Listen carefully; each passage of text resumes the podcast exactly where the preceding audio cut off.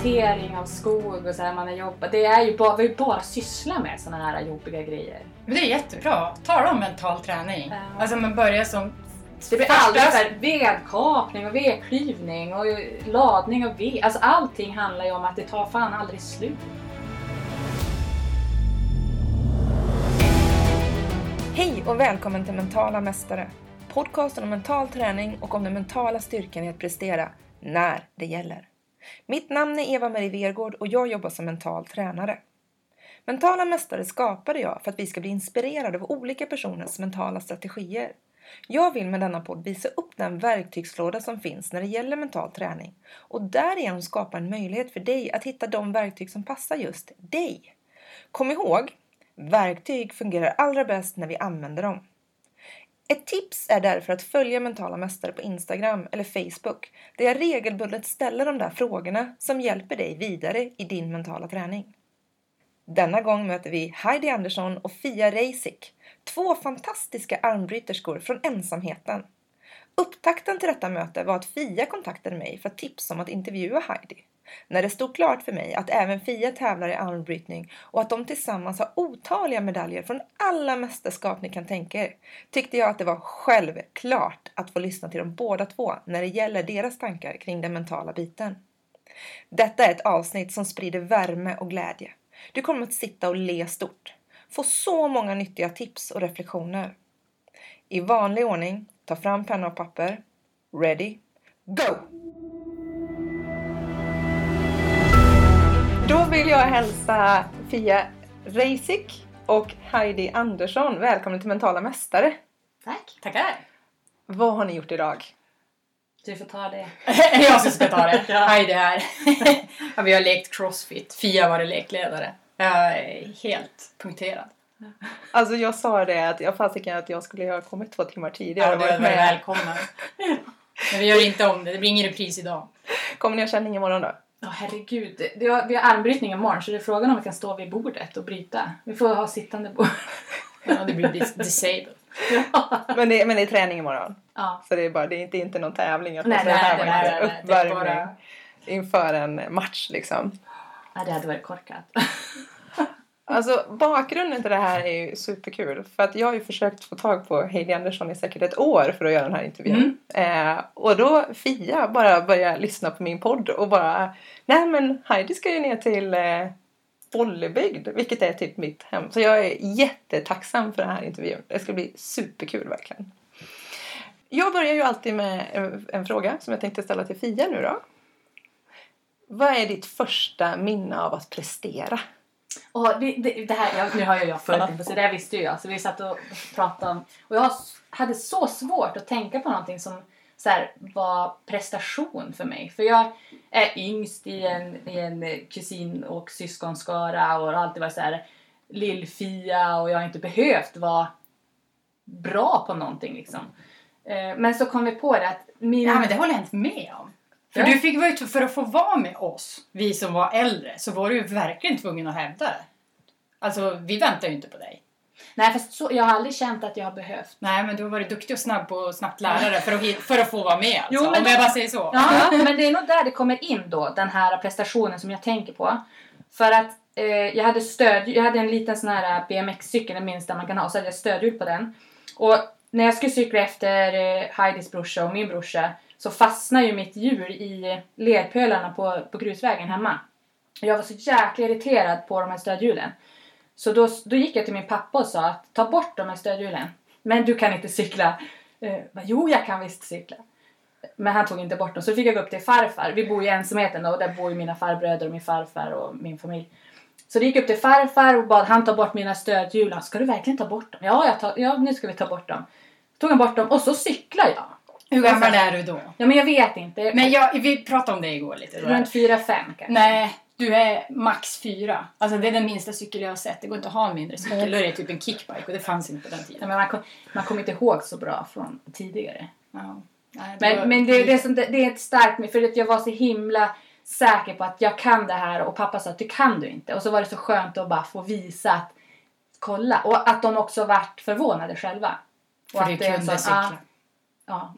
Det är Coolt mitt. minne. Ja, alltså det- verkligen coolt. Men vart cyklade du första då? Ut för backen? Ja. Mot ladugården? Det är så jag kommer ihåg. Var det så? Ja, i, på, att jag direkt tog bort det så cyklade jag ner för lejden. På gräset. okej. Ner mot mamma och pappa. Ja men det är ju perfekt för då, kan man, då är det så balansen och sen kan man börja bara trampa liksom. Ja, ja men det, ja precis. Det var nog smart. Ja men det är väldigt Kom du ihåg känslan av, fanns det en känsla där att de, wow, så här kände att men hon kunde ju. Alltså vilka Ja. tittade på det? Gjorde du det själv eller stod farfar bredvid och såg när du Det for kommer jag inte ihåg. Jag kommer bara ihåg att jag cyklade ner mot mamma och pappa och som sa, var som såhär, jag kan visst cykla. Och så, och sen ju, alltså, jo men känslan är väl att de vart imponerade och det är väl därför jag tycker att det var en prestation. Att, att eh, jag kunde någonting som inte de trodde att jag kunde. Mm. Och så vart de imponerade och lite sådär, jag fick lite cred. De kan fortfarande berätta den här historien också. Om att Coolt. hur jag lärde mig cykla. Men vad, vad innebär prestation för er skulle ni säga? Ja, vad innebär prestation? Ja men det är att prestera, att göra... Ja. Vi hade väldigt, vi satt och diskuterade också igår. Det var så svårt att sätta ord på vad en prestation är. Många gånger. Men det är ju olika vad som anses som en prestation beroende på i vilket sammanhang man är och vad som anses vara en prestation. Det vet jag så väl när Björn blev tillsammans med mig, Björn Ferry. Och så kom han till ensamheten och han sa att allt det jag kan och anser som wow, kolla det här kan jag. Det var ju inget som någon satte ett värde på här. Här ska man ju kunna lyfta en tung sten. Det är ju som imponerande. Ja, men det, det, det, det är det jag tycker är så himla coolt med just prestation. För det, dels är det här med ditt miljötänk Ja. och ditt jobb som eh, artist, vad heter det, Attributmakare. Specialeffekter. Ja men precis, alltså det är ju också otroligt mycket prestation. För jag tänkte komma in på lite nervositet och liksom, alltså det här, för det är ju en sak i, sån, i sitt gebit. Och sen så har man kanske andra saker. Och jag menar, allting är en prestation.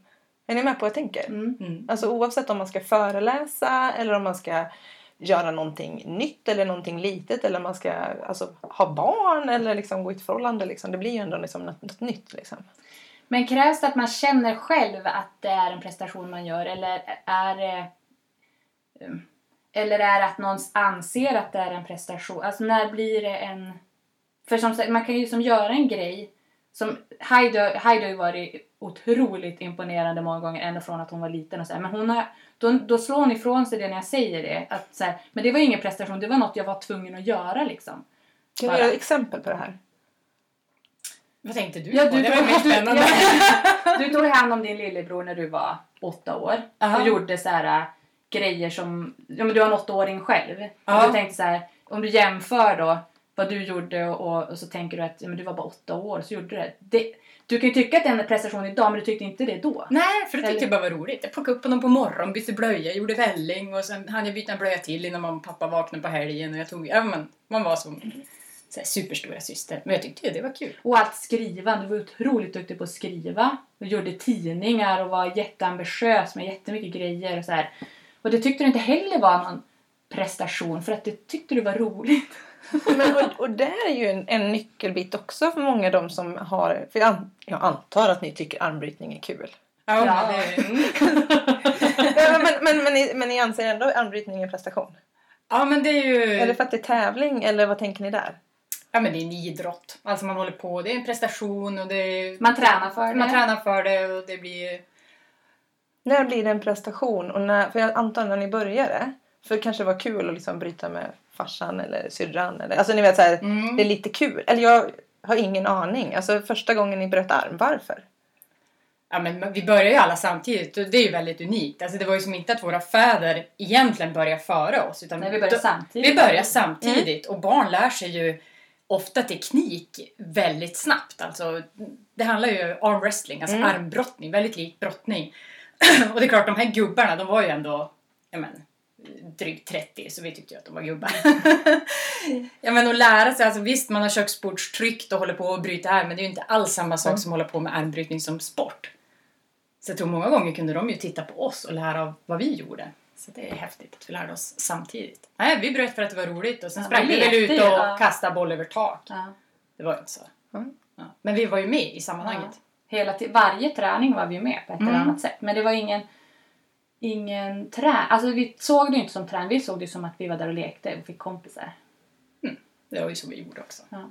Det är väldigt kul. Vi hade ja, kul. vi hade väldigt kul. För det känns ju som att många när man frågar, alltså just, alltså oavsett vilken idrott de har, liksom, ja, men ska du bli riktigt bra på någonting så ska du ha passion för det. Då ska du tycka att det är roligt. Men Alltså, det är samma, svårt. en företags... ursäkta. Ja. Alltså driva företag, en affärsidé som du skapar för att... Jag skapar den här för att jag ska tjäna pengar, jag ska driva det här företaget. Det är målet, bara tjäna pengar. Alltså det är inte en hållbar affärsidé. Utan det måste finnas den där personen. Alltså du, du gör det för att du vill det och för att det finns För en glädje i det. Och för att du tror på det givetvis. Och du brinner för det. För då kan man jobba hur mycket som helst. Och tids nog så finns det alla möjligheter att det blir hållbart. Och, och, det var, ekonomiskt lönsamt. ja, och det var det också som jag slog mig. För jag kollade på din föreläsning när du, var på, när du blev hedersdoktor. Ja. Superbra! Gud vad kul. Jag kan länka det sedan på något sätt på någon media. Och det, det som slog mig när du tänker på det här med ekohuset och allt, hela, hela din eh, miljöresa det är ju att den målsättning och den uppbyggnaden och så här, bara, ja men det här är ett långsiktigt mål, vi har x antal år på oss. Det påminner ju väldigt mycket om ja, men prestation i idrott eller Mm. i företag. Så jag, jag tänker att folk behöver förstå. Alltså det, det är samma sak. Eller hur tänker ni? Jag tänker att det är absolut samma sak. Att lära sig, alltså den idrottsliga resan, det pratade vi en del om igår inför att vi skulle Mm. träffa dig. Att det man har lärt sig med att hålla på med idrott, det är ju att man har lärt sig att hantera livet. Med och motgångar och ja, men också sätta upp mål, delmål, uppnå dem och sätta upp nya mål. Oerhört användbart. Och att det krävs träning också. Eller så Ja, här- man blir ju som inte bra direkt. Nej. Hur Nöta, nöta, nöta. Ja, vi kommer komma in på pärgrävarmentalitet. of course. Alltså jag blev så lycklig när jag läste det ordet. För det var liksom, jag tycker att det är mycket bättre än grit. Alltså Mm. på det sättet att pärgrävarmentalitet, alltså det och, och jag, Potatisgrävarmentalitet om vi ska Ja, ja, ja, det är bra att, ja men just det här också så här att man, för jag, jag, hade, jag har ett av mina minnen där, för jag var med på Ötöö och då ska man simma, nej detta var inte alls Ötöö, det var Höga Kusten swimrun. Och då ska man simma en kilometer över ett vågigt hav. Och ena gången så ser man huset på andra sidan ön, andra gången så är du nere i vågdal så du ser inte huset. Och det är verkligen så här, du bara simmar och du kommer liksom inte framåt överhuvudtaget. Och det är verkligen så här, det enda som gick i mitt huvud är att varje armtag kommer att ta mig framåt. Mm. Och jag tänker att det är just den här pärgrävarmentaliteten. Och det, det som jag tycker beskriver, varför det beskriver så tydligt är verkligen så här bara att fortsätt nöta även om det känns som att man står stilla i en vågdal. Mhm. Så bara nöter. Till slut så har det där jäkla lilla röda huset blivit lite större liksom. Vad va, va, va, vad är ert största pärgrävarmentalitetsminne? Det har väl med pärgrävning att göra. Gemensamt minne. Har ni något så här när ni står tillsammans och bara nej fy fasiken. Ja men det, alltså det är ju, och eh, plantering av skog och så här man har jobbat. Det är ju bara, vi bara sysslar med såna här jobbiga grejer. Men det är jättebra. Tala om mental träning. Ja. Alltså man börjar som... Det blir första- aldrig så här vedkapning och vedklyvning och ladning av ved. Alltså allting handlar ju om att det tar fan aldrig slut. Nöta, nöta, nöta. Nej men de sommarjobben, det var ju... Alltså de första betalda, det var ju att plantera. 27 öre närmre nästa stora mästerskap i armbrytning. och så nötte, nötte, nötte. Så man, vi planterade ju vardagarna och sen på helgerna och kvällarna då satte vi för armbrytarklubben. Så vi planterade sju dagar i veckan, ja men upp så här till 12 timmar per dag. Man bara nötte på. Var, var ni medvetna om att det var en form av mental träning? Eller, eller Jo, men jag tänkte nog det. För det blev inte kanske att det direkt var mental Nej, nej, träning, nej, men jag tänkte att det var bra. Alltså på något sätt så kände jag att det var, för det gav ju som en kick. Och, och när man håller på så där länge med någonting och man är ett par stycken som håller på i de här gängen, så, så- alltså sommararbetargängen om vi ska, ska, ska säga så, man har det som sommarjobb. Så blev det ju snabbt att någon Alltså man tröttnar, vissa kroknar ju Mm. efter ett tag och kanske kände att nej imorgon då tror jag inte jag är med på det här längre. Och så kände man, ja men det är bara att kämpa på och nöta på. Och så pratar pappa mycket om att det är ju bara fortsätt, Mm. fortsätt. Alltså, håll inte, du behöver inte hålla så högt tempo men är där för det är tiden som gör det. Ja. För en del var ju, de, alltså de planterar ju som galningar, jag hade ju inte en chans. Så var de borta en dag, då var jag ju kapp. Ja. Men du kan inte ta, du kan inte ta igen en hel dag om du fick, oj vad jag fick skavsår i handen idag så idag är jag hemma och vila. Ja, då nötte jag ikapp den där lilla sega saken, bara nötte på där. Så sånt pratar vi om. Att det var ja, men, det så här, var någonting. bra, en, ja, disciplinerat och bra att kunna lära sig att nöta på. Vi drog säkert liknelsen till pärgrävning också. Ja. Eftersom farsan var ju ofta med som plantbas eller han körde någon buss eller han körde ut plantor på hyggena. Det var ju så vi fick jobben inom ja, planteringen. Att man hade farsorna redan i, i branschen. Och, och då kommer ju den här klassiska frågan som alla ställer. Är det, är det liksom, skulle ni säga att det är verkligen ett inlärt? Alltså, alltså om du tänker de som bara, eh, var som ekorrar och sen bara nej men jag skavde handen. Eller ni som är liksom bara pang, pang, pang, pang. Vi bara nöter. Alltså var det skillnad i personlighet? Eller var det skillnad i bakgrund? Eller var det skillnad i familjer? Men jag tror att det handlar om vana egentligen. Något man Mest. lär. Att man, att man, man blir ju less. Det är ju samma som det här passet vi gjorde nu. Att första 30 repetitionerna är ju svinjobbig och man tänker sig, "Men fan, hur ska vi orka det här tre varv? Man kan tänka att det är inte, det är inte möjligt. Det är inte möjligt. Men så börjar man ta ner lite på tempot och man bara en repetition, en repetition. Man delar upp det. 10, 10, 10. Man delar upp det ännu mer. 5, 5, 5. Men man, man bara... Det är sådär. En repetition mer. Det kommer närmare. Jag får byta övning snart och sådär. Så att jag tror att, att man, man lär sig att det blir... Alltså man tänker att jag kommer att bli färdig. Om jag bara gör en repetition till så kommer jag att bli färdig. Men lägger jag mig ner nu och vilar och typ Ja, jag men, och känner nej, nu, nu orkar jag inget mera. Det hade man ju velat göra många gånger. Mm. Men då blir du ju aldrig färdig. Och hur roligt kommer du att tycka att det är då när du har slutat passet? Då kommer du inte att tycka att det var kul, som vi tycker nu efteråt. Mm. Så tycker vi att det var ju gött. Men då är frågan, är det där någonting som du har lärt dig att tänka så? Eller är det, för din fråga var väl ändå Ja. om det är... Eller som, Inlärt eller är det... Ja, men jag tror att det är något som man har lärt jag tror, att jag, jag tror inte att man blir så här född till det. Att, jag tycker ju om tanken att man kan lära sig. ja, men jag Ja, men det den är ju tycker jag- personligen. Det tycker jag också. Det är klart att man, alltså en del, det är som att vi är lite, visst vi är olika personligheter och en del är lite mer otåliga och man har, men jag är också, jag kan också vara otålig sådär, men det där nötandet och det var ju som det vi fick cred för när vi var små. Mm. Alltså den som bockade ner huvudet i potatislandet och bara grävde på, alltså Mm. riktigt så här handgripligt, bokstavligt talat, de fick ju de andras beundran. Mm. Alltså titta, wow! Eller de sa det inte rakt ut men man kände ju alltså- att nu gör jag något bra, jag kämpar på här. Även om det gick eh, snorsekt och man... Ja, men, det åstadkom inte så mycket, men man var där och man försökte. Och det... Och så som du sa också, Ja. de andra när de går därifrån, om man kanske gör bara tio planter till. Då har man i alla fall gjort tio planter till. Jo. Eller, så, så hade jag känt i alla fall, liksom, att jag tänker inte vara den som slutar först. Nej. Och sen så tyckte jag, jag måste bara ge cred för det du sa också, just det här med att dela upp. Alltså att man verkligen inte bara ser helheten och bara försöker se slutet. Alltså för det är ju också återigen det här med målsättning. Utan bara okej, bara gör tio stycken nu, bara gör fem Ett vågskvalp till. Ja, ja men verkligen. Och ver- verkligen Ja. alltså, I det lilla, i det lilla och så ännu mindre försöka bara... Alltså för det är ju det som det mesta handlar om. Mm. Ja. Men vad har ni för relation till mental träning? Alltså, för du har ju börjat lyssna på mentala mästare och vad slås du? Alltså Fia? grejen är att, att jag har aldrig egentligen funderat på mental träning som det är. Alltså bara träna mentalt. Tänk hur du ska lägga upp ett, en tävling eller hur du ska tänka i vardagen. Eller så här, vad, det positiva eh, jag har aldrig, aldrig kopplat in, vi har som aldrig kommit i kontakt med det på det sättet att det är ett, ett, ett riktigt... Redskap. Det är, ja men Eller- eller, hur, precis, som ett redskap att man ska kunna använda, som träningen till exempel. Jag har alltid tänkt att det är träningen som ger men, det mentala. Att ja, men jag är förberedd för jag har tränat hårt.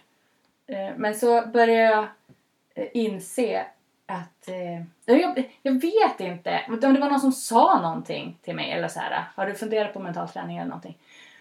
Eh, Och så började jag kolla på, på nätet bara och så hittade jag din podd och sen fastnade jag för den och sen började jag som fan, då, nu vart jag ju, nu är jag ju helt inne i det här. så nu, nu pratar jag typ bara om det hela tiden. Så att, men det är typ det som jag, det är min enda kontakt med mental träning egentligen.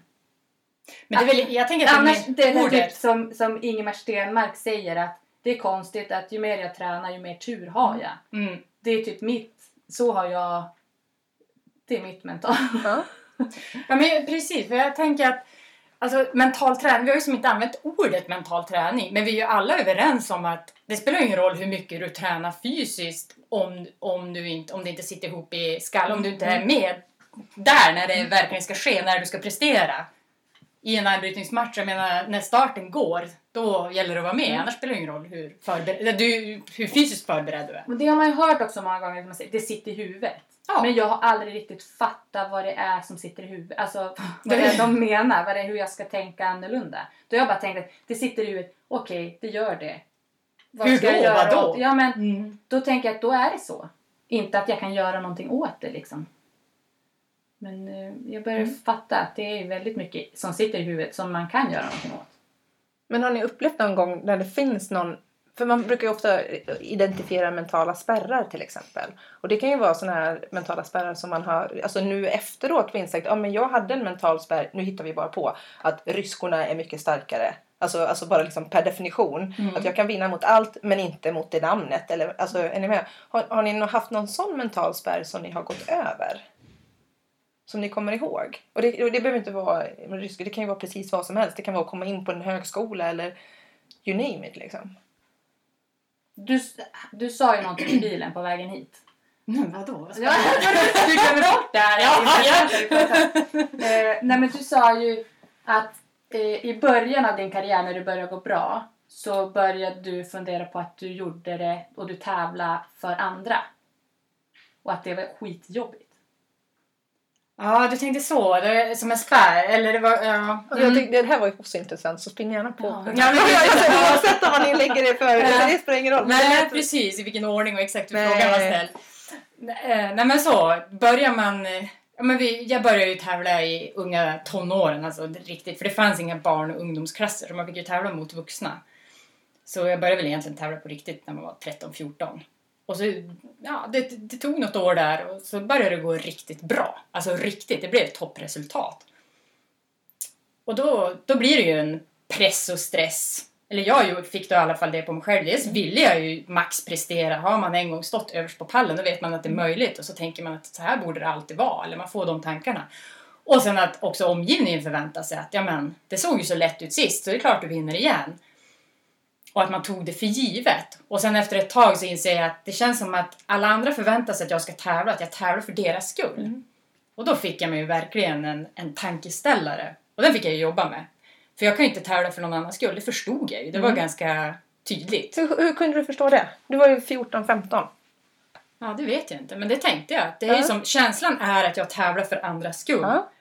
Ja, för jag vet, jag skrev, jag har skrivit dagbok Ja. under, alltså mycket och kan gå tillbaka och läsa och hur jag, hur jag resonerar med mig själv. För jag har alltid tyckt det varit intressant att blir jag, är det mycket jag ska komma ihåg? Mm. Blir jag stressad över någonting? Får jag en sån här låsning i hjärnan på något sätt? Det kan vara precis vad Mm. som helst i livet. Mm. Då tar jag fram vita ark och så an, antingen så, ofta skriver jag men det kan också vara att man bara målar eller någonting. Men jag måste få ut det för då är det Mm. som att jag plockar ifrån. Det blir något konkret av det.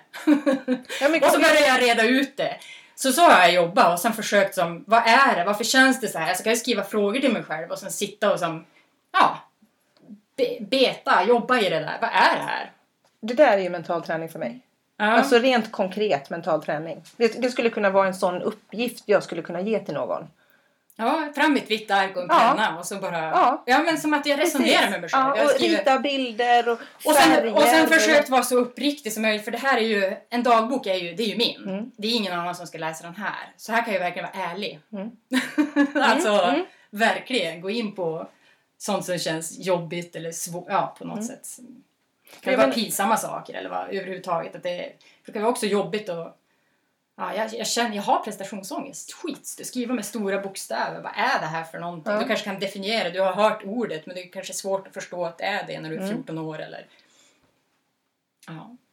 Nej, men sen när man då... Vad, vad, vad, men tillbaka till glädjen. Varför gör jag det här? Jag vill, jag älskar att bryta arm. Och jag ska ju givetvis tävla för min egen skull. Det är ju jag som bestämmer. Jag bestämmer, och då, efter... Där någonstans blir det en brytpunkt där jag bestämmer att jag ska bestämma exakt vilka klasser jag ska tävla i själv och jag gör det för min egen skull. Punkt. Mm. Var du medveten om den här proc- processen Fia? För du är fyra år yngre va? Mm. Eller har du gått igenom någon liknande process? Eller har du fått stöd av Heidi på något sätt? Jag, jag har ju fått otroligt mycket stöd av Heidi. Alltså hon har ju fått, det är hon som har varit plogen egentligen. Jag har bara gått bakom och bara...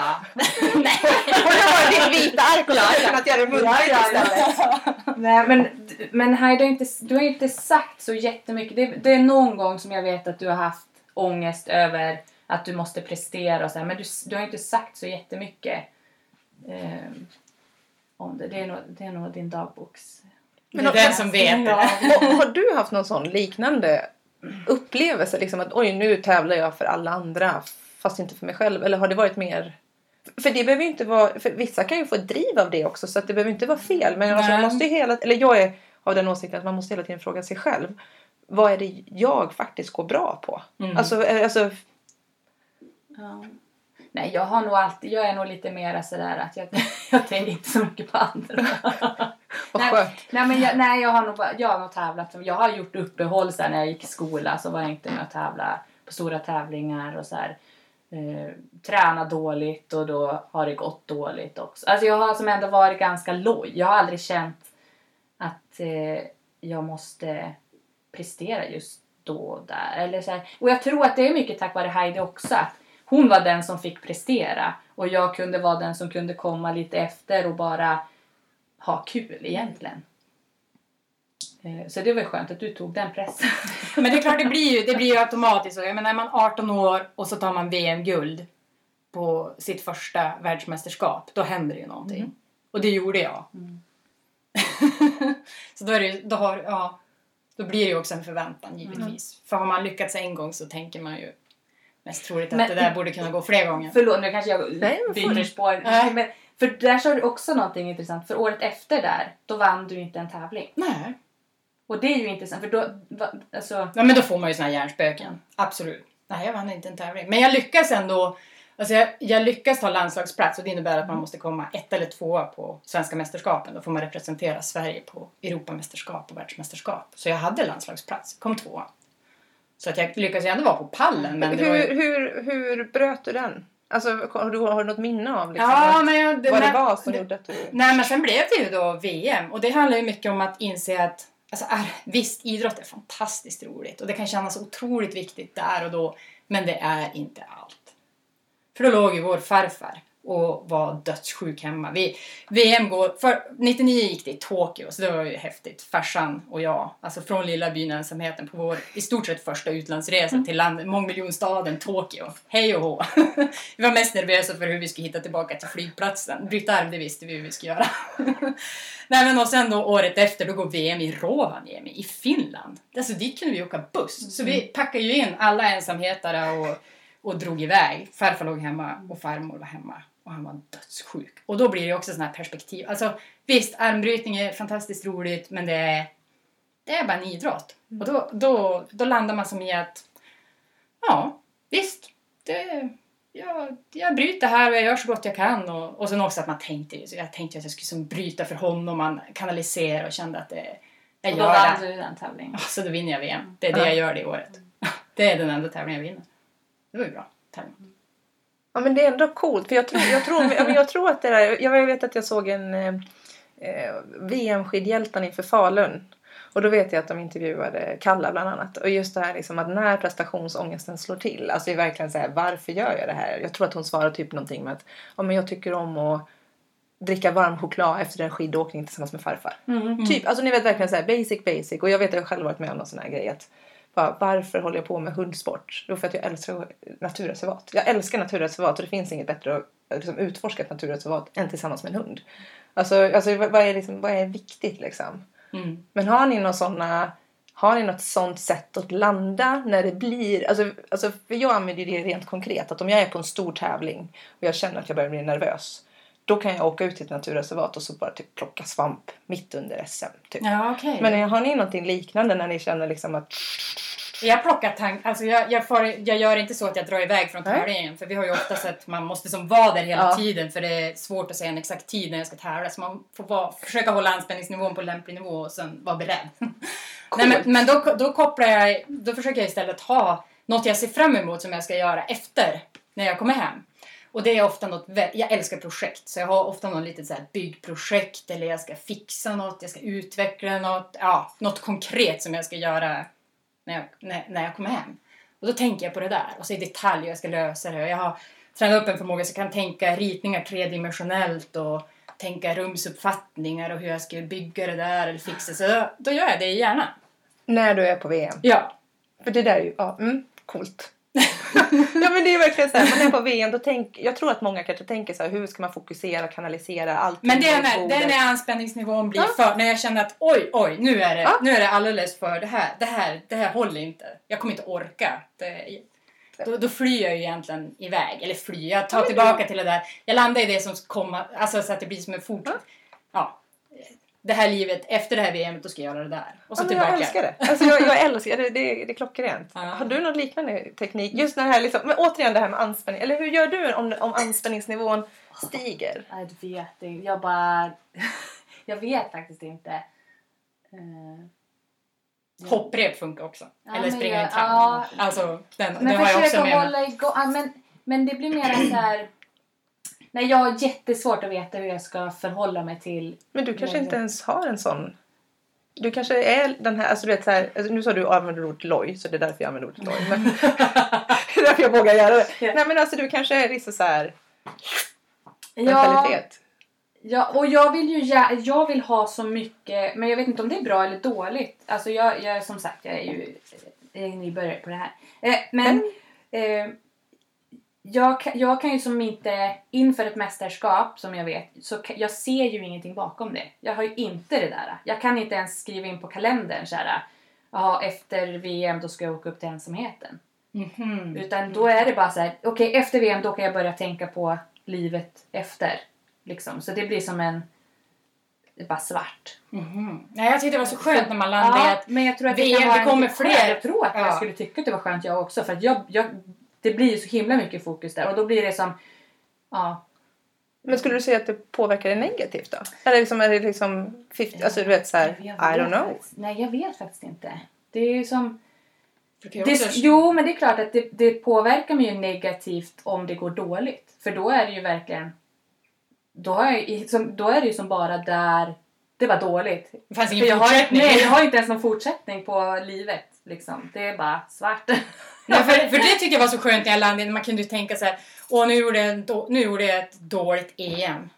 Nu är det slut. Alltså som man kunde Mm. tänka då som ung tonåring. Man hade inget. Det var som att det var min chans.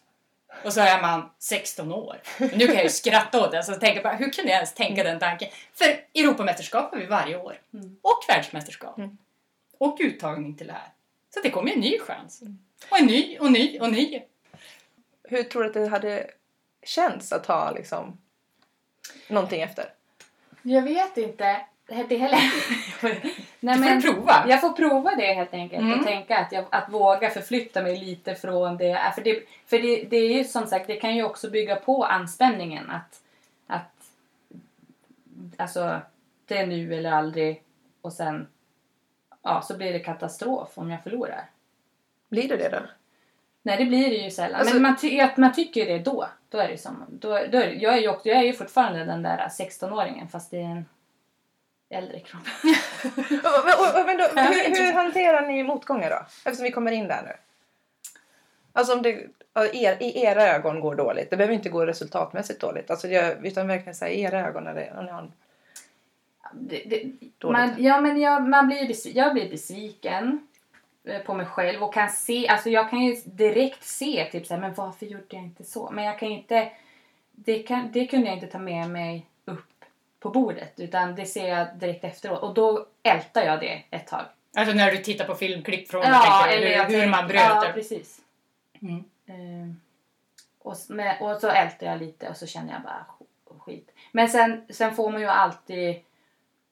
Sen när man, och, det- och det är ju den där tiden då man är själv och, och man är bara, man har bara förlorat och så här. Men sen när man kommer hem och ändå får uppskattning och man får prata med folk och man får som lite förklara sig och så sen visar det sig att jag behövde inte förklara mig utan folk fattar ändå. Och då, då släpper det ju. Då är det ju skönt för då känner man ju att nu har jag, jag har ju ändå eh, mitt folk i ryggen liksom. Att de ändå tror på mig fast jag tabbar mig.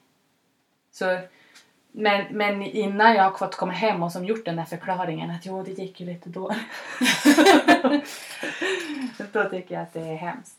Men påverkar nästa prestation någonting? Om vi tänker, om vi tänker då, nu tänkte vi tävling, men om vi tittar på, för ni kör ju flera, heter det matcher? Flera matcher. Yes. Alltså, skulle en, en dålig match för jag antar att ni har liksom en turnering av något slag så även om man Ja. gör en dålig match så kan man få gå upp en gång till. Ja, Du har två, gånger. chan- Ja, precis, du har två chanser alltså. Ja, hur, Vinna den, poolen. den, alltså jag tycker om den transition också. Ja, den, så länge man är kvar i tävlingen så, så har en förlust inte eh, större påverkan. Utan då, tänk, då får man ju som ladda om. För då, men då, man blir lite mer på tå då för då får du inte förlora igen. Nej, då åker du ut. Då Mm. du. En förlust till, då är det kört. Eh, men, men, eh, men det har man ju sett hända flera gånger. Det är ju Heidi expert på också att eh, ta, vinna från underläge. Förlorade första matchen på ett, eh, i kvalet så här, på ett stora mästerskap. Ja, det gjorde du ju många Ja, gånger. det har jag gjort jättemånga gånger. Det har varit som min grej. Det är det som gör att du får upp edgen. Nej, jag vet liksom. inte. Man, alltså, på något sätt sådär att, för då, då, då har du ingen Mm. mer chans. Nu, Mm. nu är Ja, det vinna eller försvinna. Mm. Och det är, Man slutar ju något- vara nervös över dig då när du ja, då, då släpper som pressen på något sätt. Då är det ingen som tittar. Då tänker "Ja, herregud, det där kommer aldrig att gå. Och det, blir spännande, det får vi se. Ja, men du klarar det ju alltid. Men då måste man vinna två gånger efter varandra i finalen. Men det är, ändå, det är ändå coolt det där. Alltså, man, alltså just att, för vi, jag vet i, i intervjun med Simon Sköld Mm. eh, så pratar jag om syrsor så jag kan ta den sen. Men, eh, och just det här att om man går in i en förlust då är det ju väldigt lätt att man kan bli nere. Men så var det en tjej som jag intervjuat som jag inte har släppt än. Eh, och hon var så här, fast när jag, när jag förlorar och det går dåligt då blir jag ju istället liksom döda. Ja. Alltså, då blir jag, alltså det är nästan allt, alla hennes landslagstagningar har liksom gått dåligt och sen när hon väl har gått, ja, men precis det som Mm. hände med Heidi, det är som att gå dåligt och sen bara pardaff liksom går in i revansch. Och jag tänker att det är bara olika alltså strategi. Alltså, alltså Ja, men vi ska inte vara så. Och sen tänker jag också, den jag nu mö- om jag nu mötte i första matchen, den som jag sen ska möta i finalen. För vi har ju som ingen sidning Mm. så det kan vara så. Alltså att du faktiskt, ja, ettan och tvåan Mm. möts i första matchen. Skittuff match. Men då, har man, då kan man ju vara lite borträknad. Då kan ju den där vara lite nonchalant i finalen då. Men det ska man ju inte vara. då tar ju den andra chansen givetvis. men, och, och, och, och, åh, vad vi, ja, det här, vi hoppar hur mycket som Ja, helst. men det, låter som våra, du ska veta hur det är hos oss. Då pratar man högt och ljudligt, kors och tvärs, Och så bara, för, i mun på varandra. För, för när du säger det där, för det, alltså, en, en sån här, för du var i någon intervju i en tv-soffa när du pratade om den här ryska matchen där du, och jag kollade även, för du hade ju den filmen på den här eh, föreläsningen då när du var Ja, hedersdoktor. precis. Eh, när, arm, när du ligger liksom nästan helt nere Ja, man kan och i det inte vara lite, lite lägre så är det kört. Så är det Ja men alltså, för, och jag tänker att alltså, bara även om man har teknik, alltså, för där är det ju Dels är det råstyrka men det måste ju vara någonting annat. Ja, det är Per Grävar-mentalitet. Ja, men alltså, det är en sån match. Alltså Ja. verkligen. För, det var, alltså, för jag kan förstå om man liksom ligger du vet, några grader fel men när man ligger så långt nere då, då försvinner ju liksom, jag känner ju på min egen arm liksom. Hur gick tankarna exakt då? Alltså, Nej men i och med Vad att... säger du då? Ja men så här är det. Den här ryskan hon är ju som en Irina Makeva. Alltså, det, är, det är en mytomspunnen ryska. Alltså, det, är, det är en sån där skalp som man... Ingen har vunnit över henne på riktigt. I, i, i vilken viktklass som helst, damer. Det finns ingen dam som vinner över Irina Makeva. punkt. Punkt. På tal om en, en utmaning. Fortsätta berätta. Ja, och jag, jag har en dröm om att lyckas jag någon gång få, Alltså jag vill få stopp på henne. Ja. Alltså istället för att bara känna swoosh nedslagskudden. Det handlar om hundradelar och Men möjligtvis då har du mött sekunder. henne innan också? Ja men så många Ah, år, alltså det är sån här riktig nötning. Jag slutar bry mig om resultat efter x antal år som armbryterska. Utan mitt mål var att få stopp på Irina Makeva. Ja. Alltså det var det enda. Mötte jag henne första matchen, all in. Alltså det, det spelar ingen roll om jag förlorar två raka. Det är inte, jag är inte intresserad av någonting annat än att få stopp på Irina Makeva. Och så känner jag att det tar stopp. Alltså jag får ju stopp sen att det är tre millimeter från nedslagskudden. Det spelar ingen roll. Det är ett stopp. Och min, min specialitet är ju nötande. Alltså jag är uthållig armbrytare. Och jag kan bryta från i stort sett vilket läge som helst. Bara det tar stopp. Så då började jag. Då var det bara att jobba. Jobba, jobba, jobba. Och då har hon ju, hon har ju egentligen tagit ut, jag tror det, för man tittar hur hon ligger i position så har hon ju dragit så långt man kan på armbågsplattan. Så man, det är som Ja. spelplanen i armbrytning. Så hon kan inte dra mer, utan det enda hon kan är bara att ligga och hålla där. och sen, eh, och det kan nog vara ganska mentalt jobbigt att man känner att det är som sakta, sakta, sakta så Men vänds det här. För, för, för det är också liksom, vi har ju kollat på flera av era matcher nu. Alltså, Ja. för, och det är just där liksom att det ser helt stilla ut och så helt plötsligt bara Wah! Alltså det är verkligen så här från noll och sen är det plötsligt någon som bara gör ett illvrål. Ja. Men det kändes som att det liksom kom, alltså det kändes som att hon hade kunnat gjort det. Fast gjorde hon aldrig. Eller, eller du vet så här. Hon hade gett allting i första... Hon hade gjort det. första- Ja. Sen är frågan, alltså, vi vet ju inte hur de tränar och hur mycket men min grej är just där, det är min specialitet. Ja. Alltså rent så här uthållighetsnötning, brytning. Mm, Får jag fr- fråga bara då en sak? Ja, det här är eh, när ni greppar upp då, Ja. kände du redan då att Ja. du kan stoppa henne? Jag hann känna en sån där känsla av att det här greppet känns fantastiskt. Nu inte. Och så hade jag en trigger också. Jag var ju super, jag hade precis blivit mamma och jag hann tänka att det, man har ju hört talas om såna här superdunder mamma-hormoner när de typ kan lyfta bilar fast de egentligen inte orkar och rycka fram ungar och jag, jag, jag intalar mig själv att jag är fullproppad av såna. Alltså jag som bara han tänka den där tanken. Och så känner jag att jag får någon känsla av att jag har en kont- liten kontroll i, i Ja. greppet. Som jag aldrig någonsin har känt tidigare. Alltså, Inte i blir, höger, men jag hade känt i vänster för jag hade lyckats. Men då, var jag, då hade jag Dante i magen. alltså, jag blir ju typ tårögd. Alltså, jag alltså, just när man hör, alltså, för det är verkligen så här, när man, för det, och jag tror att det är det lite som också är coolt med det mentala, hur man bara kan det är någonting som bara switchar på och man bara, jag, jag vet att jag tar det här nu.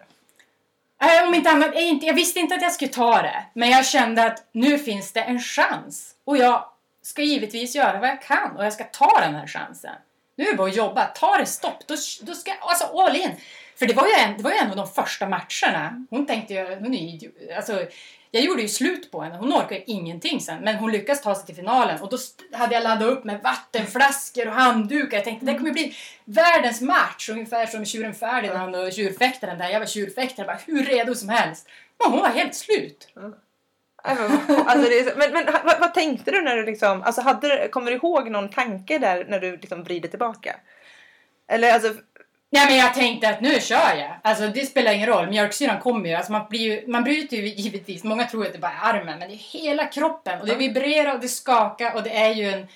Dels är det ett mentalt maraton men det är ju helt slut. Alltså det är ju mjölk, du är förgiftad av mjölksyran. Men jag hinner ju tänka att det är ju samma sak för henne. Hon står ju på andra sidan bordet. Hon är ju med här också. Så det är bara nu all in. Ja, det är den här skarpen. Jag skiter i resultatet. Vinner jag den här matchen då är jag nöjd. hur var det efteråt då? Alltså, alltså och då menar jag matcherna efteråt. Eller för då hade du ju gjort den här... Det, Nej men då, det- nej, men då alltså, var jag, hade ju, då var jag ju inriktad, för då var jag ju helt slut. Så att det var ju som bara, men då var det ändå intressant att kommer jag klara nästa match? Det gjorde jag, men jag fick ju koncentrera mig. Så jag, man, stänger, man är nöjd där och då, men så stänger man av snabbt för det är ju en fortsättning. Alltså tävlingen är ju inte slut bara för jag hade tagit den här skarpen. Men jag var ändå, jag var väldigt nöjd. Men då var jag ju hur avslappnad som helst. Så då fick jag ju försöka vara så snabb som möjligt då. Och inte slösa på en massa onödig energi. Tankar Fia? Ja, alltså det är så mycket tankar. Alltså just Heidi, hon, det, hon måste ha någon super... eh, för just som du säger så här att om man vunnit en match där så, så, och bara ställa om sig från det är ju en superprestation egentligen. Och eftersom du ändå hade haft den där skalpen så länge också att det är hon du ska ta. Och sen har du ju lyckats med det. Och sen ställa om och ändå vinna och ta dig till final. Men då kändes det bara roligt. Alltså då tänkte jag, det, jag var så nöjd ändå men det kändes roligt och jag, jag gick ändå in för att göra, ja, maxat vad jag kunde. Match för match, alltså man får ju verkligen match för match. Man Ja, ser, får du- inte se för långt fram för då tappar man fokus. För nu snodde du min fråga. Det var precis det jag satt och funderade på. Så det var klockrent reflektion. Mm. För, för det är någonting som väldigt många också upplever att man har så här, jag ska ta mig till landslaget till exempel. Det är min skalp liksom. Jag ska ta mig till landslaget. Och sen ställer de sig på landslaget och så bara, alltså är i arenan, vilken idrott den kan vara. Så bara, nu är jag nöjd. Alltså just det här, alltså, Mm, alltså men det finns en poäng till där. I armbrytning, vem som helst kan vinna en match över vem som helst. Men det betyder inte att du är bättre. För att du ska vara bättre, då måste du vinna två gånger under samma tävling. Det hade jag ju med mig. Då hade jag vunnit en gång, men jag vill ju vinna en gång till över henne. För att jag ska vinna. Det är mitt, alltså mitt sätt att se på det. Så att jag sket ju egentligen i de andra, men målet var att jag ska få möta henne en gång till. Så att, att det skulle bli en final, det, det tänkte jag. Alltså det var som, jag ska möta henne en gång till. Det var det enda jag hade som egentligen i... Men- Och det är klockrent, för jag tror att det är det som också många behöver. Att när man väl, alltså man behöver ha mål bortom mål. Dels efter tävling, alltså bara någonting Mm. annat. Men också så att alltså om jag tar mig till landslaget, om jag tar mig till final, om jag tar, alltså du vet så här. det måste finnas någonting mer så att inte man står där och bara åh nu är jag så himla... Alltså det är klart att vi ska vara jätteglada och tacksamma men så att man inte blir slutar prestera. Mm. Nej, för det där är också med armbrytningen att du har, vi har ju två tävlingsdagar. Vi tävlar vänster ena dagen och så till höger andra dagen. Och där är det ju, märker man ju, du måste vara så otroligt överlägsen alla andra för att ta två VM-guld på en, alltså en vecka, alltså både höger och vänster. För där är det ju så att vinner du, då är det nästa, ja precis, vinner du vänstern där och så kommer du till tävlingen dagen efter, du är ju den enda som är nöjd. Alla andra vill ju Är hungriga. är hungriga och vill ha revansch liksom. Så att komma till högern och ställa om från att ha vunnit och så men släppa det där Mm. VM-guldet i vänstern. Det, det är ju otroligt svårt. Men det har du också lyckats med. Det gjorde jag mitt sista VM. ja. Och, och det, Men det var nog för att jag tänkte så här. Ja, vad skulle du säga? ja men det är det. För det är så, jag har ju vunnit i vänstern flest gånger. Jag har vunnit högern en gång för jag fick magsjuka under vänstertävlingen. Men... Jag gör så mycket. Det finns många historier som helst. Eh, men och då blir jag ju så här, för när jag kommer tillbaka från en vänstervinst så är det så svårt att känna dels suget på egentligen tävla, men helst vill man bara åka hem och vara Nöjd. pussa på sitt Ja. gud. Eller, Dela glädjen med dem hemma ja. Ja. precis. Och inte släppa, för det blir så för den här vänstervinsten blir också så bortglömd om du inte alltså om det går dåligt sen i högen liksom. Mm. Då blir det som, fast, fast hallå jag vann faktiskt vänstern. Igår. Så att, det tycker jag är också en svår grej i sporten och som känner att man ska vara nöjd men ändå kunna prestera dagen efter. Och det, precis, det har ju du gjort också. Sist, Mm. Ditt sista VM. Och det är jag också sjukt imponerad över. Att du lyckades göra det. Varför gjorde du det? Ja men jag, mina, alltså egentligen så här att jag, jag hade, det hade jag aldrig sagt till någon, men min tanke var så här att tar jag mitt tionde VM-guld, då är jag nöjd. Då har jag uppnått precis allt som jag kan uppnå. Alltså jag kände verkligen det. Och jag hade en operationstid för min högerarm, för den, den, den hade förslitningsskador och hade verkligen fått, eh, fått jobba under alla dessa år med tungt armbrytande. Framförallt mot de som har varit mycket större och starkare så den var sliten. Men jag skulle ju tävla, och det var så här, frågan är om jag ska tävla höger överhuvudtaget. Ska jag göra det eller inte? Ah, ja. Men jag var anmäld och allting och, och, min, och jag hade bestämt att jag skulle, i så fall ska jag stryka mig på tävlingsdagen. Så långt. Alltså jag ska, jag ska vänta in i det sista. Och så vinner jag vänstern, för jag gör alltså det är ju all in. Det här är, jag kan ta mitt tionde VM-guld. Jag ska i alla fall göra allt vad jag kan. Och jag vinner. Och så känns ju högern, tar om det här att man kan bara som koppla, det kändes hur bra som helst. Jag hade ju som inget att förlora, jag har ju uppnått mitt mål. Så jag kör höger också.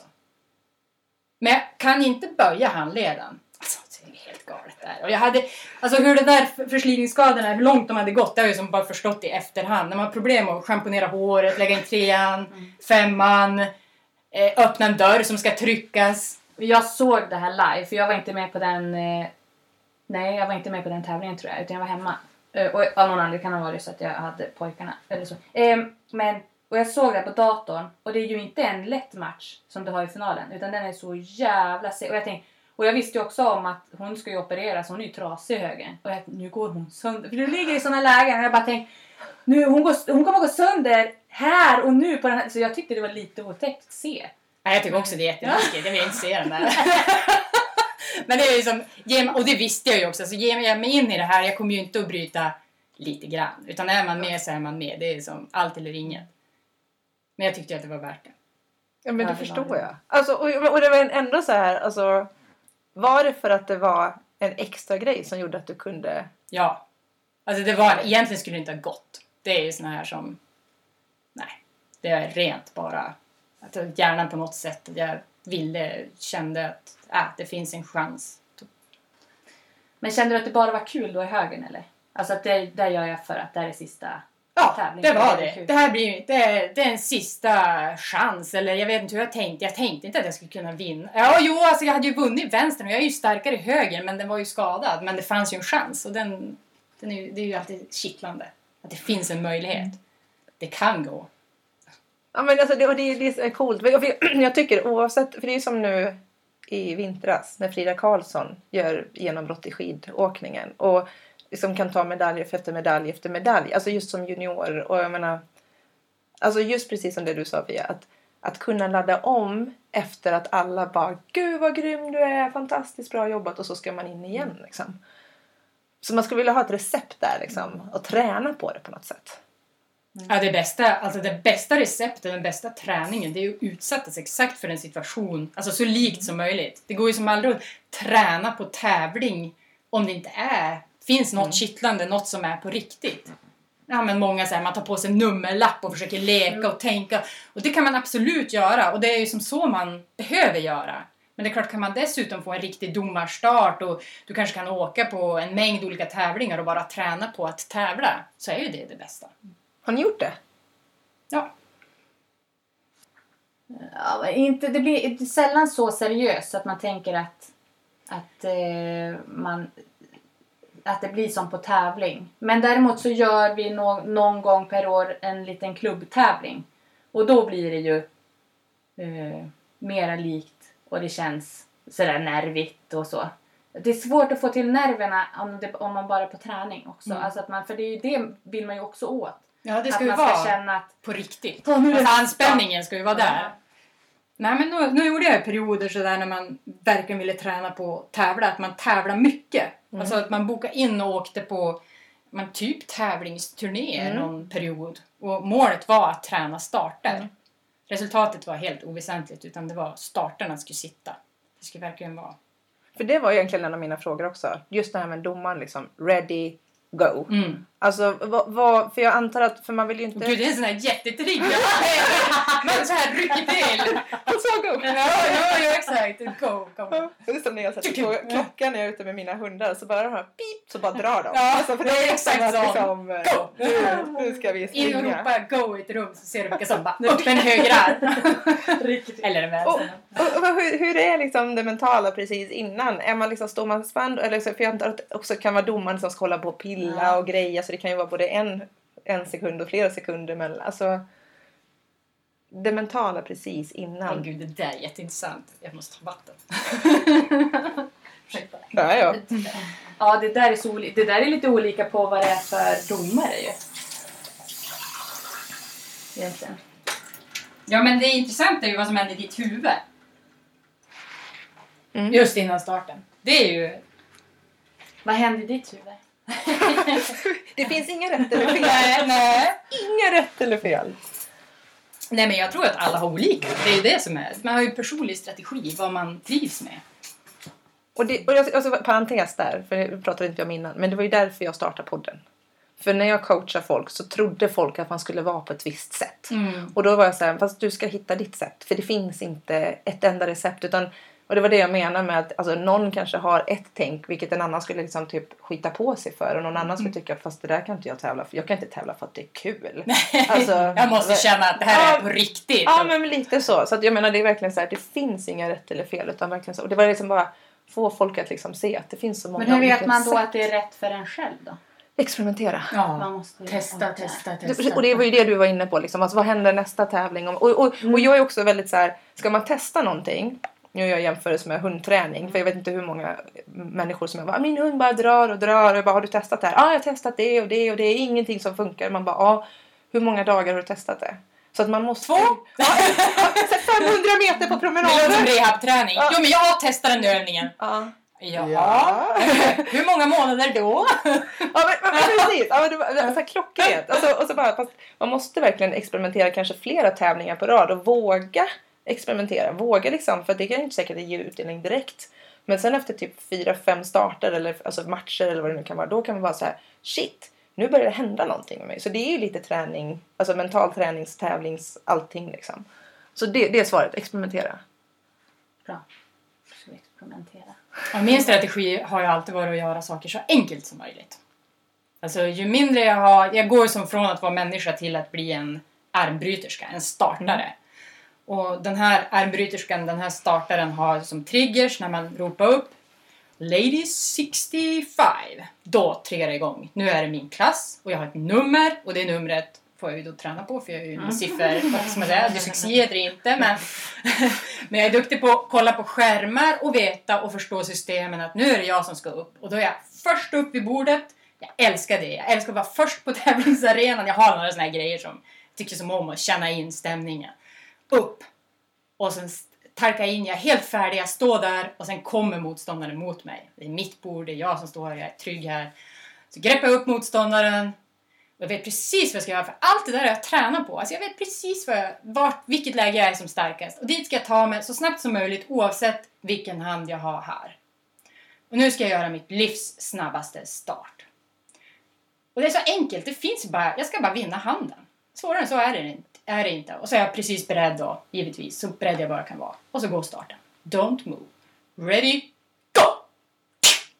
Och då är det bara... Ja, då, försöker, då ska du bara explodera allting. Och, jag, och sen också att, det, att jag, jag vill starta. Jag är ju som en galopperande tjur i en box. Jag är helt instängd. Bara snart går starten, snart går starten. Råttfällan är spänd och det ska bara smälla, smälla, smälla. Jag vill, jag vill, jag vill, jag vill. Iväg!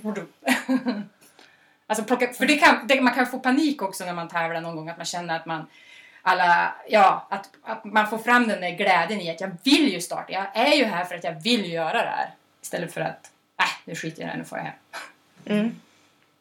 För det är lätt att det kan bli, om dagarna blir långa och man börjar fundera varför jag är här egentligen. Tillbaka till. Åh, den där vill jag snappa upp på sedan. För den är asbra också. Fia?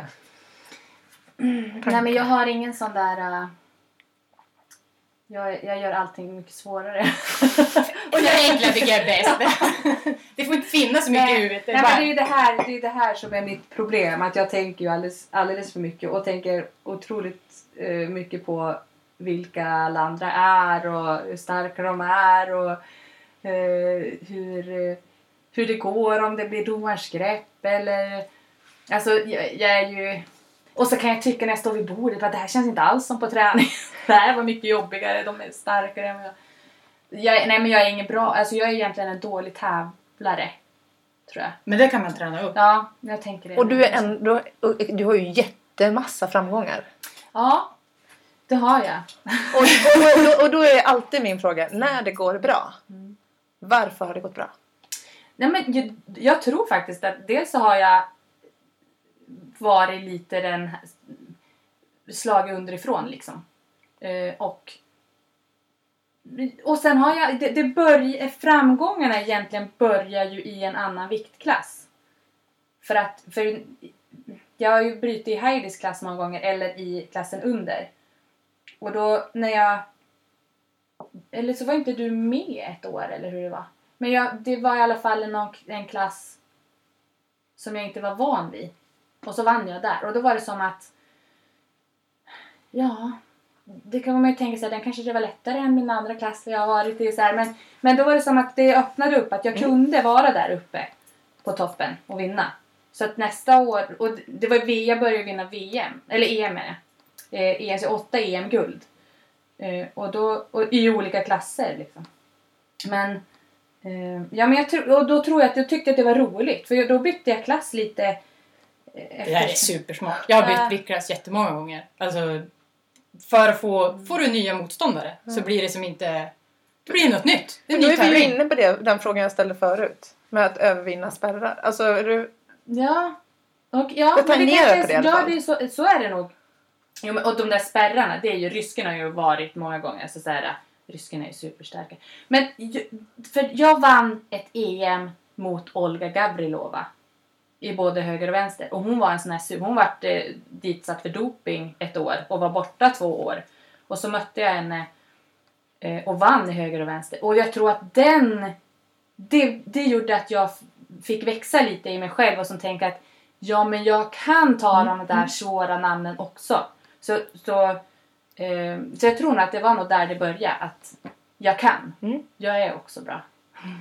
Så det är Coolt. grym som helst. Ja, men, ja, men, för det, och, det, och det är liksom bara så här, börja du vet, mata på det, alltså förstärka, ja. alltså du vet verkligen liksom snurra på dem när det liksom är bra och sen gillar jag ju keep it simple. Mm. För att ja. verkligen liksom ha det så enkelt som möjligt. Men samt, samtidigt så är det ju att har man mycket tankar så behöver man ju liksom göra någonting av dem också. Mm. Jag ska skriva lite. Men, men skriv, skriv ner dem så du blir av med dem. Eller så du kan bearbeta dem, rätta ja. ut dem, förstå dem. Ja. ja, för jag tror att det, alltså just det här skrivandet, är, det är något speciellt. Sen så finns det ju de som inte tycker om att skriva och då kan man ju prata. Alltså bara liksom att, att ja, men bolla så här liksom. För då får man ändå, alltså då helt plötsligt så hör man det och så bara Ja men du plockar ju ut det. Ja, plockar ju ut men vad det. är det här Så liksom? kan du det sortera det. För du måste, precis, du måste höra det eller se det. För har man det bara här inne då kan det låta så himla stort och märkvärdigt. Mm. Så plockar man ut det så bara, ah, är det bara det här? Och, och, och där gjorde du någonting också. För det, det, alltså också att, att förlöjliga saker kan verkligen förminska dem. Alltså du vet verkligen såhär som, ja men Spöket under sängen. Olga alltså, alltså, alltså ser man hur hon liksom, inte vet jag nu, nu alltså du vet, alltså verkligen så här bara förlöjliga i tanken, alltså använda liksom töntiga Det var ju också på någon podd. Ja. Det var en kvinna, jag kommer inte ihåg vem det var, men hon kom in på arenan och skrattade. mm. Och det fick man ju inte göra. Mm. Men hon gjorde det. Mm. Och det gick jättebra. Jag har en sån här klockren jätte... Jag, jag har en vän som hade... pr- Hon hade utmaningen att hon kunde inte riktigt prestera och det var verkligen en sån här... Eh, en spärr. Att henne, hon skulle upp i elitklass och ta ett championat och tävlat hur mycket som helst. Det gick inte på tävling. Träning klockrent, tävling inte klockrent. Och till saken är att hon har en dvärghund. Och inom lydnaden så är det lite så här, ja ja du kommer med din lilla hund. Det var ju gulligt, alltså sådär. Och då, och då är så här, så är hunden äldre och hon ska in där och jag tänkte så här, ja men quick fix. Jag vill att du går in skrattandes. Verkligen går in skrattandes. Och hon bara, men det kan man ju inte göra. Och så gör hon det och vinner. Ja. Alltså det var, det var liksom så här, men då släpper man allting liksom för då har man Alltså, så det finns ju sådana här små saker liksom. Hjärnan går att påverka. Ja, men tydligen. Ja, verkligen. Men om ni skulle ge varandra styrkor, alltså vad är mental styrka? Heidi, vad skulle du ge Fia för mentala styrkor? Alltså berätta vad hon har Ja. för styrkor. Alltså ända sedan du var liten så har du ju verkligen... Du, du har ju en fantastisk förmåga att kunna lära dig saker så här snabbt. Alltså verkligen. Och det har ju varit, du har ju som tvingats för att få, som jag sa inledningsvis, alltså för att få hänga med. Så rent tekniskt, när vi började bryta arm, så var det ju många som tittade på den där lilla, lilla ungen, för du var ju minst av oss. Och var hur fascinerade som helst över hur du bröt. Så, alltså det var verkligen så här ur en instruktionsbok.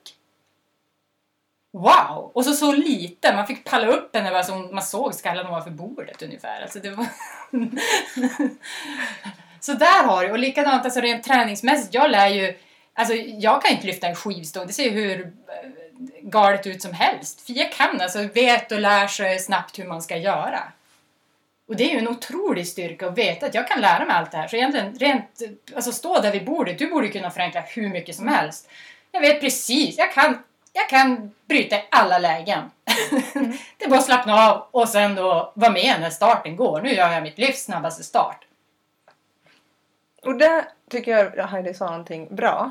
För just att liksom, jag, jag gillar ju att titta på, om, om jag ska ha en uppgift i det här läget, om jag hade hållit på med brytning.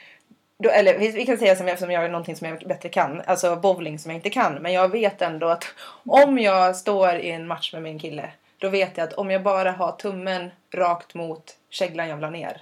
Alltså, alltså rent beteende, alltså, vet, ungefär lite som du var inne på där. Nu har jag rätt grepp. Eller, Ja. alltså, eller, alltså, alltså så mer beteende än tanke. Är ni med på vad jag menar? Ja, absolut. Och Alltså- sen, och sen lita på att, jag, tillbaka Ja, men- till det, jag tyckte det är så basic men det är så viktigt, man kan säga det hur många gånger som helst. Alltså lita på, för bryta arm, alltså du har gjort tusen miljarder jag tänkte tillägga här. Alltså det är, så- det är så många matcher, din kropp vet precis vad den ska göra. Alltså det är ju bara att lita på det. Ja. Den kan det där. Och det är som, försätt mig i vilken situation som helst. Är jag bara beredd här så lita på att det här kommer jag lösa. Ja. Kroppen vet, alla vinklar, jag har varit i allt. Och det tyckte jag var liksom grejen. Alltså efter, eftersom du är så lätt lärd och Ja, lättränad. att lita på det. Alltså precis, att det spelar inte så himla stor roll. För jag vet att liksom, oavsett vilken vinkel det är så kommer jag ta det. Alltså, Mm. för I know that.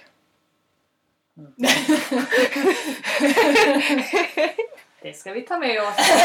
den, tar ni, den tar ni med er. Höger och vänster. Mina svärmar och jag. Vad skulle du ge till Heidi då? Ja, men alltså det är, det är ju det är ju otroligt mycket Heidi har styrka i. Men framförallt så är det ju, du har ju du har ju en väl utvecklad eh, pärljävarmentalitet som du kan använda i mycket.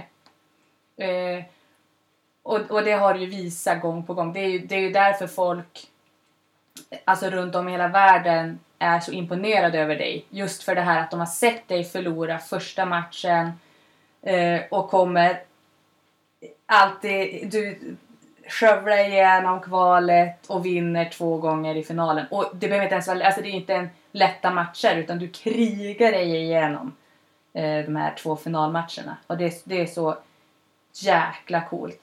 Eh, men sen är det ju som...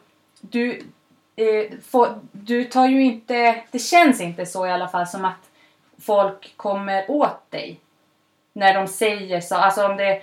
Eh, nu vet jag inte om det är folk som menar elaka saker eller så här, men jag menar att det, du, du blir ju inte störd av folk om de säger, försöker vara så här, vad heter det när de Psyk. psykar. exakt. Jag inte jag vad det är. Det är såhär, jag är såhär skönt obrydd. Nej, det är så här, de, de här försöker psyka lite så här, du bara skrattar och tycker att ja, ja, det var väl roligt. Eller vad försökte de säga? Nej men du har ju varit mycket, alltså, du har varit superstark i dig själv. Ah, alltså ända sedan du var liten tycker jag. Och det har jag också sett upp till jättemycket. Att du inte, du som bara borstar av dig grejer. Så Och du man inte vad... Nej men du blir utsatt för så mycket också tycker jag. Just så här för att du är äldst och du ska kunna grejer och du förväntas grejer och du är duktig och det är så här eh, i hela och du, och du har klarat av det och tagit det för så. Alltså aldrig ledsnat eller aldrig tyckt att du har tagit på dig egentligen för mycket. Eller så. Förstår du? Och peppat andra och lyft upp. Alltså det är ju verkligen som du berättade skolarbeten. Du gjorde nästan skolarbeten åt andra för att du var så engagerad. Och- många skulle ju som gå in i väggen liksom. Mm. Att det, blir, det blir för mycket. Jag, jag, jag kan koncentrera mig på det jag- jag ska göra och du får göra det du. Men du bara Nej men jag gör, jag gör det. Jag kan vara och fixa det. Nej det fixar jag. Det gör, och, och, och håller. Och du gör det fortfarande. Vilken, vilken... Eh, så här 40 års, jag vet inte vad, så här tal. Tack. Och, och, och det jag tycker om, eh, som är stämningen, alltså det är ju att ni har ju sån inspiration för varandra. Alltså upplever jag. Alltså för det finns ju så mycket värme mellan er. Ja men alltså så är det. Vi är ju... Alltså man kan ju... Visst, vi är kusiner på pappret men det är ju systrar. Så jag drömde om att få en lilla syster och så kom Fia.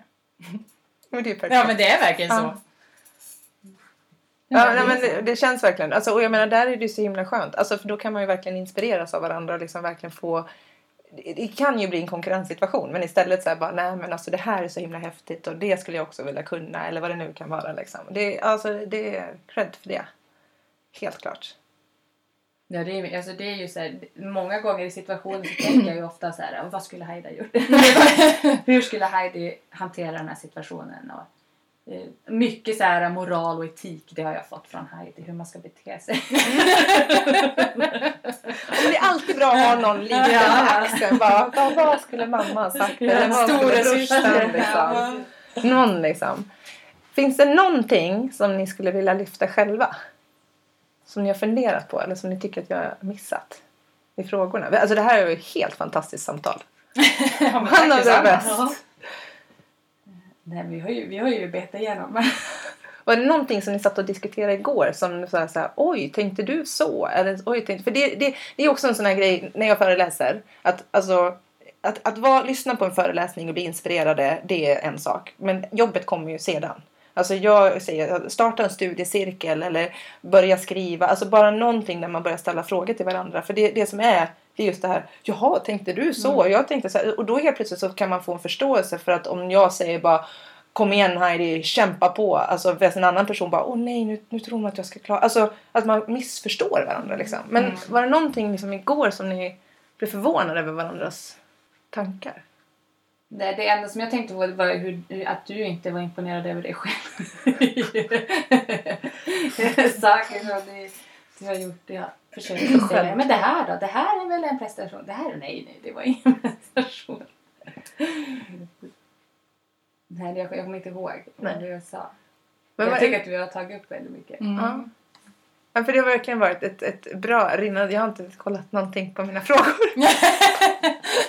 Där, så att det har varit asgrymt verkligen. Men om jag skulle göra om den här podden med någon annan, vem skulle ni hade velat att jag lyssnar på? Du har ju redan önskat Fia. Jag har det! Ja, precis. Nej men eh, det, det är ju alltid fa- fascinerande med människor som har Jag, jag, jag, jag fascineras när man plockar fram det där lilla extra som jag är övertygad om att alla har. Men när man presterar mer än vad man egentligen tror att man klarar av. Och nu tänker jag på, jag, skulle, det behöver inte vara, jag tänker inte en elitidrottare, absolut inte. För de plockar ju som fram, det är som så grenspecifikt, det här har man ju tränat på. Utan mer den här mamman som bara först, plötsligt blir Hulken och lyckas välta bilen och dra fram barnet. Alltså någon som gör någonting som egentligen inte, det är inte sannolikt. Alltså man, man fattar som inte vad man har gjort sen.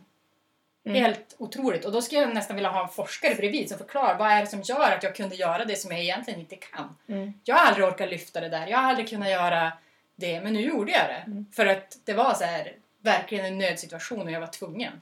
Jag överlevde tortyren. Jag gjorde, andra dog men jag, jag klarade det. Fast jag egentligen inte orkade. Egentligen, jag, är, jag har aldrig... nå- Ja, Mm. människor plockar fram sitt, sina oanade Mm. krafter. Alltså lite superwoman, supermans. Jag har faktiskt en annan fråga som jag missat. Mm. Och det gäller, alltså för ni båda har ett stort intresse vid sidan av. Du attributmakeri och du miljön. Hur mycket skulle ni säga att det är positivt för ert tävlande? Att ni har ett, ett brinnande in- intresse? Vid sidan om. Ja. Jag skulle säga att det, det ska alla behöva. Alltså någonting för idrott, visst det är fantastiskt men det finns ett liv vid sidan om och det finns någonting mer. Och det behöver man både här, där och då när man är elitidrottare men man behöver också för framtiden. Ja, men det är nog så. Jag tänker också så. Att dels så, så är det ju inte... Ja, men man har ett annat fokus då man inte tränar eller tävlar och man mår jäkligt bra när man är där i den situationen också. Att det inte bara blir så att jag bara mår bra när jag får träna eller tävla eller vara i de situationerna utan att man har eh, ja, men det livet också. Och att det också blir någon slags, att man presterar där och bygger upp sig själv i det och att man blir bra på det och, Mm. och får självförtroende på det Då sättet. får man ju som fler ben, armar att stå Mm. på. Ja, exakt. Och det ska ju, då är det ju skönt, det, det bästa är ju om det är någonting som inte går ut över Mm. ditt elitidrottsfokus om det nu är det du har. Så att du inte har, mitt största intresse det är att vad ska jag säga, köra någon idrott eller någonting annat som faktiskt är direkt kontraproduktivt till det, det jag Mm. håller på med. Mm. Utan det ska ju vara något som är, ja, för jag, tror, jag tror verkligen det här på att vem är jag om jag inte presterar? Att, alltså även om det går, alltså lite som när du åker hem och vill bara pussa på dina små. Alltså, alltså att ha någonting mer. Ge trygghet liksom. Även i prestation. Asgrymt! Tack så jättemycket! Det här var helt fantastiskt. tack själv!